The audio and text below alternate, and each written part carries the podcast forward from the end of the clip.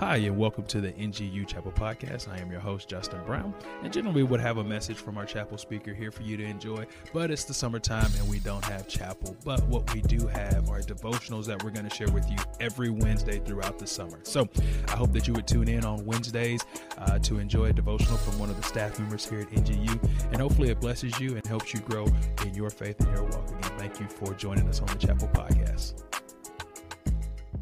Hey everybody, this is Steve Bilby, Director of Counseling at North Greenville University. Hope you're having a good day. Many of you are twenty years old or so. forty-four years ago when I was twenty, uh, something happened to me that I hope will happen to uh, many of you. I've been a Christian for two years at that time, but I had one foot in the church and I had one foot in the world. I lived like a Christ follower when I wanted to, and I lived like a worldly person when I wanted to. And I've become very e- uneasy about that, and I know God didn't like it either. In the spring of my sophomore year, I went to a an all-weekend Christian festival uh, with live bands and speakers. It was a great time. And what got all over me then was God's amazing unconditional love for me. And I realized how I was living was not the right response to God's love for me. I knew I had to stop playing games with my Christian life and be all in or not. So when I got home, I spent a good thirty minutes pacing this stretch of beach on Lake Michigan, confessing my sin and asking God to take my life, the life he gave me, and use it in any way he wanted. I surrendered my life to him that day. Next to my salvation, it was the major turning point in my Christian journey that has impacted me to this day.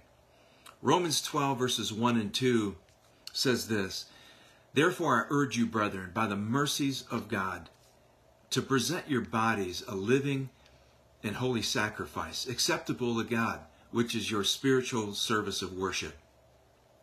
And do not be conformed to this world, but be transformed by the renewing of your mind, so that you may prove what the will of God is, that which is good and acceptable and perfect." There is no way we can improve on God's perfect plan for us. If we try to make the most of our lives by trying hard in our own power, we'll be greatly frustrated and disappointed and feel so defeated. Maybe you're right there now.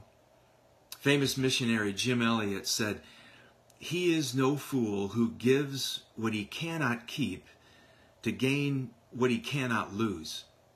By giving our lives to God in surrender, we gain peace, purpose, and power. Jesus said it like this, "Whoever wishes to save his life will lose it, but whoever loses his life for my sake is the one who will save it." You want a satisfying, joyful, and fruitful life, don't you? Well, the way to it is by submitting and surrendering your life to him now and every day you live. Let's pray. Father, we praise you that in you is fullness of joy and the deepest satisfaction in life. Because you are trustworthy and know what is best for us, we choose today to surrender our lives to you. We ask that you take our lives and do with us whatever you want. We trust you. Help us by your Holy Spirit to always live for you. In Jesus' name, amen. God bless.